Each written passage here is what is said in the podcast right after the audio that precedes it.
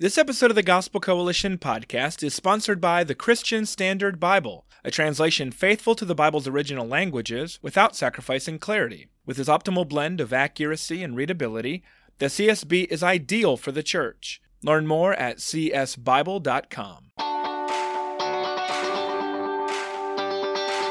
This is the Gospel Coalition podcast, where we seek to renew the contemporary church in the ancient gospel of Jesus Christ.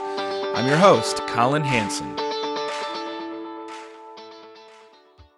Today's podcast is an audio version of a long form article we published on the Gospel Coalition website called How to Grow Newer When You're Not Growing Younger. It's read by the author, Abigail Dodds. My morning began with an early rise to get our five kids moving, ready, and out the door so my daughters could make it to their dance class that meets before school starts. By the time my phone dinged to tell me it was 10 minutes to 6 p.m., I was arriving in downtown Minneapolis, lugging my book heavy bag up a couple flights of stairs to enter my evening Greek class. As a classmate asked me how my day had been, I tried to remember back through the work, the errands, the laundry, the cooking, the conversations, the appointments, and the studying, all the way back to that morning, but it was like reaching through time to another dimension.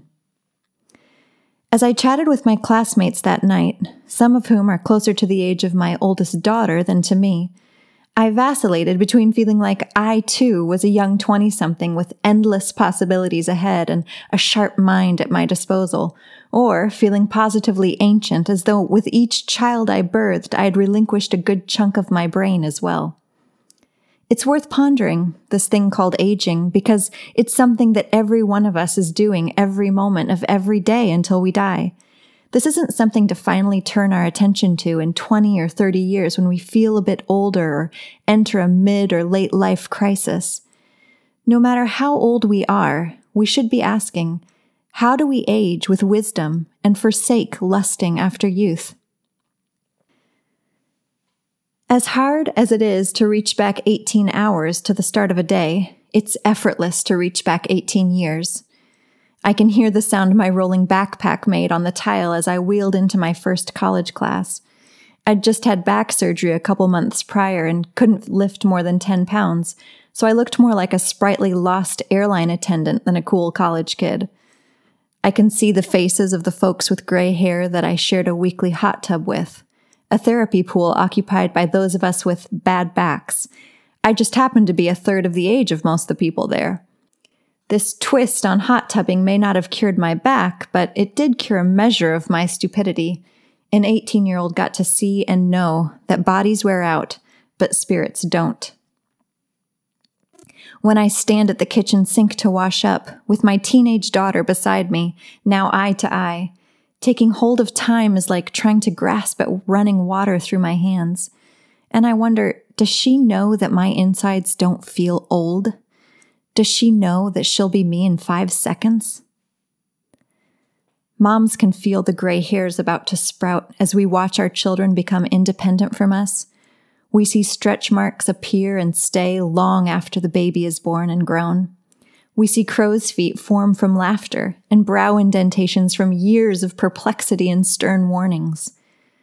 We also know what it's like when a few months of disrupted sleep is an eternity, when it seems our child will be two years old forever, and when our frustration over how frequently frustrated we are is the redundant black hole of our daily life. And for those of us who aren't moms, the reality is just as poignant the years of work life and home life, on the one hand, move at the speed of cooking steel cut oats. On the other, they are like a re microwaved cup of coffee, nuked to oblivion and forgotten before you've even had a moment to enjoy it. For some of us, the ache of waiting threatens to be forever unsoothed as we long for the next stage, the next chapter, whether marriage, parenting, or a career that's always a step away, a little farther down the road, until suddenly the road is past and gone. The thing we were waiting for will never come. The brokenness of sin makes time our enemy, both in the slowness and the speed. Sin is why we can't enjoy this moment as we ought. Sin is also why we all die. It's the thing that eventually wears us out. It's said that youth is wasted on the young, and while I'm not sure I buy that, how much worse when age is wasted on the old? It's one thing to watch teenage children be oblivious to all they don't know and take for granted the many things they've never been without. Yet it's another thing entirely to grow older and year after year forsake the wisdom and maturity that should rightfully be taking up residence. That is a grave time tested sin indeed. What does it mean when the sunset years are spent addicted to Candy Crush and the latest gossip? How will gray hairs be our God given crown of glory when we're terrified at the sight of them? What good is age if all it signifies is that the tiny seed of bitterness that sprouted in our 30s has now grown a root system that undergirds our whole life, making sin our sustenance? But God has never sinned so he never grows old in the ways we do, nor is he young the way we think of it. He is the Ancient of Days, with no beginning or end, without decay, without decrease, and without ruin. And what we learn in the Bible is that there is only one way to make old, dying, and dead people new the Son of God had to enter into time, subjecting himself to the curse of aging, decay, sin, and death, so that in his sinless, time bound life, he might burst the bonds of sin and death and put our sin sick, aging souls in reverse. Now, instead of growing old, we are growing new. The mature Christian woman is the one who has been new for a long time. The mature Christian woman is the one who's been with Christ long enough to have the unbelief of adulthood reworked into childlike faith. The mature Christian woman is the one who, though outwardly wasting away, is getting newer every single day. Yet, how can a mind that's growing old and forgetful also grow new? We all use our minds on something, perhaps not through relinquishing brain cells via childbirth, but in some form or another, our minds are spent. I have given my mind to storing information like the location of the stray sock belonging to the 11 year old, what chapter the 8 year old needs to finish for history this week, when early bird registration ends for my oldest kid's youth retreat, who needs new snow boots this year, what meetings my husband has this week. And even more importantly, what area of discipleship needs attention in each child?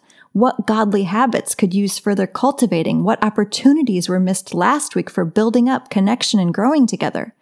All the data and information at times seem to crowd out coherence. What am I but a jumble of seemingly random but repetitive facts and concerns? But this is a fertile place for newness to grow in a mind and heart stuffed with the details and rhythms of life, worn out in the work God has entrusted.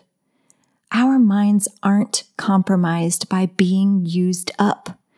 They're replenished with something better than sharpness or quick wits or brilliance they are replenished with a dependent wisdom that only Christ can supply, so that over the course of our lives, as we give away our brain space for the sake of those around us, we gain a mind that holds more than ours ever could have. We gain the mind of Christ, filled with humility, trust, and faith. That night in class, among young adults and older adults, I was reminded that in Christ, my age and experience are a means of greater vigor and newness as long as I'm growing older in Him. Growing up in Christ is how we become young again.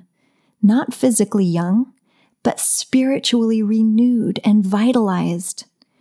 Could it be that though I am worn from childbirth and years of sleepless nights and a decade of carrying babies, I am actually more of a child now than ever because of the eternal God who takes up residence in my heart and renews me day by day. Could it be that although my mind is slow to memorize Greek, taught as it is and stretched with the details of our lives, it is still becoming newer day by day, enabling me to persevere in each and every season? In my wrestling with the limitations of an overstuffed and forgetful head, I have discovered one, but not only one, gigantic countercultural benefit to laying down perfect coherency and taking up humility and childlikeness. A renewed mind is the only way to make peace with an aging body.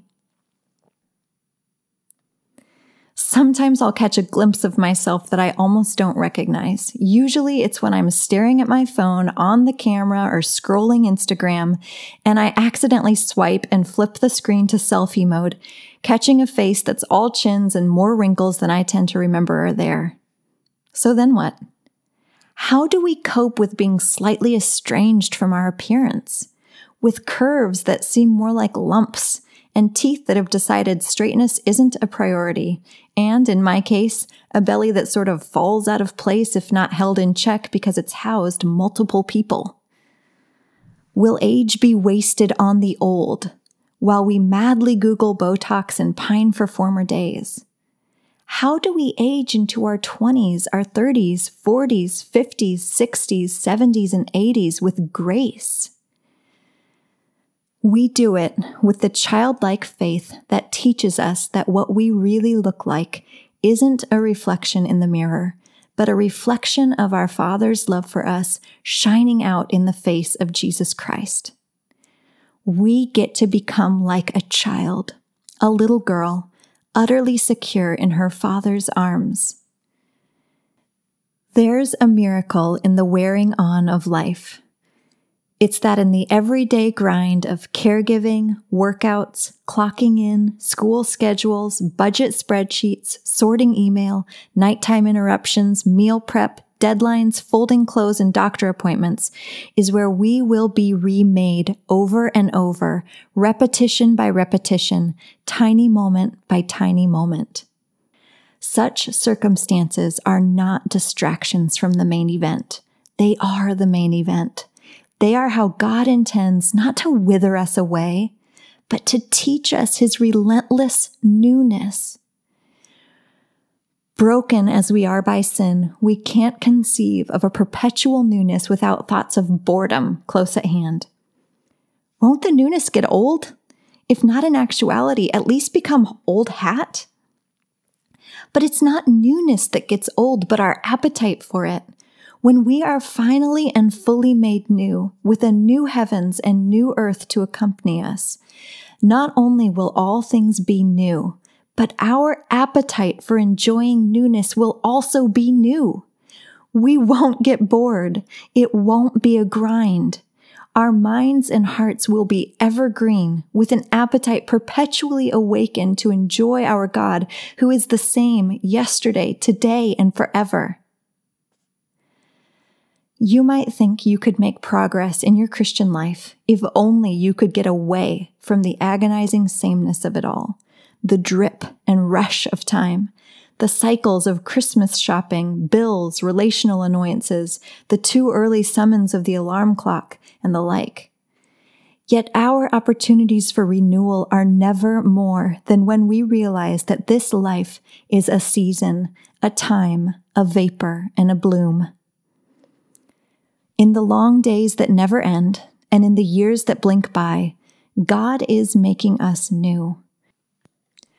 When we come to the end of our days, spent and old if God allows, may we be newer than ever before in the likeness of Jesus, ready and eager to meet the Lord.